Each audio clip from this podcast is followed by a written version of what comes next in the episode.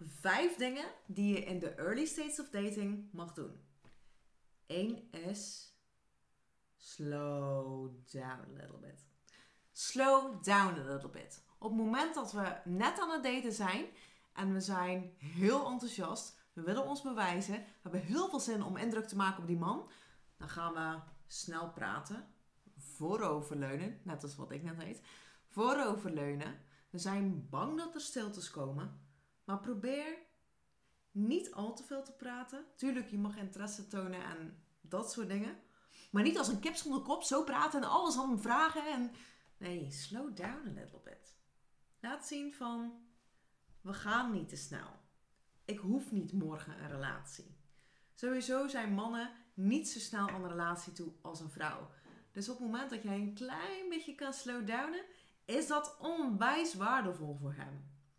Je voelt niet zozeer de, de dwang om je te moeten bewijzen. Leun wat naar achter. Praat tegen hem.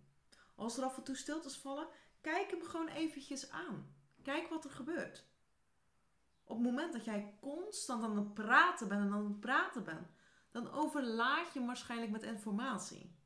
En op het moment dat je heel even de tijd neemt om hem echt aan te kijken, kan er misschien wel een medic touch gebeuren. Neem de tijd om tussendoor heel even adem te halen. Of een slokje van je cocktail te nemen. Maak er geen race van. Doe het op het gemak. Stiltes, stel je voor. Je zit in een superleuk gesprek en ineens valt er een stilte. Dan kun je denken, oh my god, er moet gepraat worden, shit. Maar op het moment dat je heel comfortabel voelt in een stilte, dan straal je heel veel zelfvertrouwen uit. dat is wat je wil.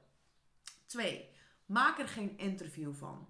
Natuurlijk, het is belangrijk om leuke, goede vragen te stellen. Zo kun je hem beter leren kennen. Hij vindt het vast ook heel leuk om over zichzelf te vertellen. Maar vergeet niet dat jij er ook bent en vertel ook eens iets over jezelf. Jullie doen er allebei toe.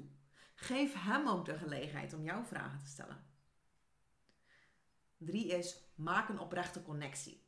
Ga niet uit onzekerheid gelijk je telefoon uit je tasje pakken en op je telefoon. Nee, raak hem aan. Maak die connectie. Laat je telefoon of je vriendin die buiten wacht of wat dan ook even links leggen. Focus lekker op hem en geniet ervan. Vier is, laat hem uitpraten.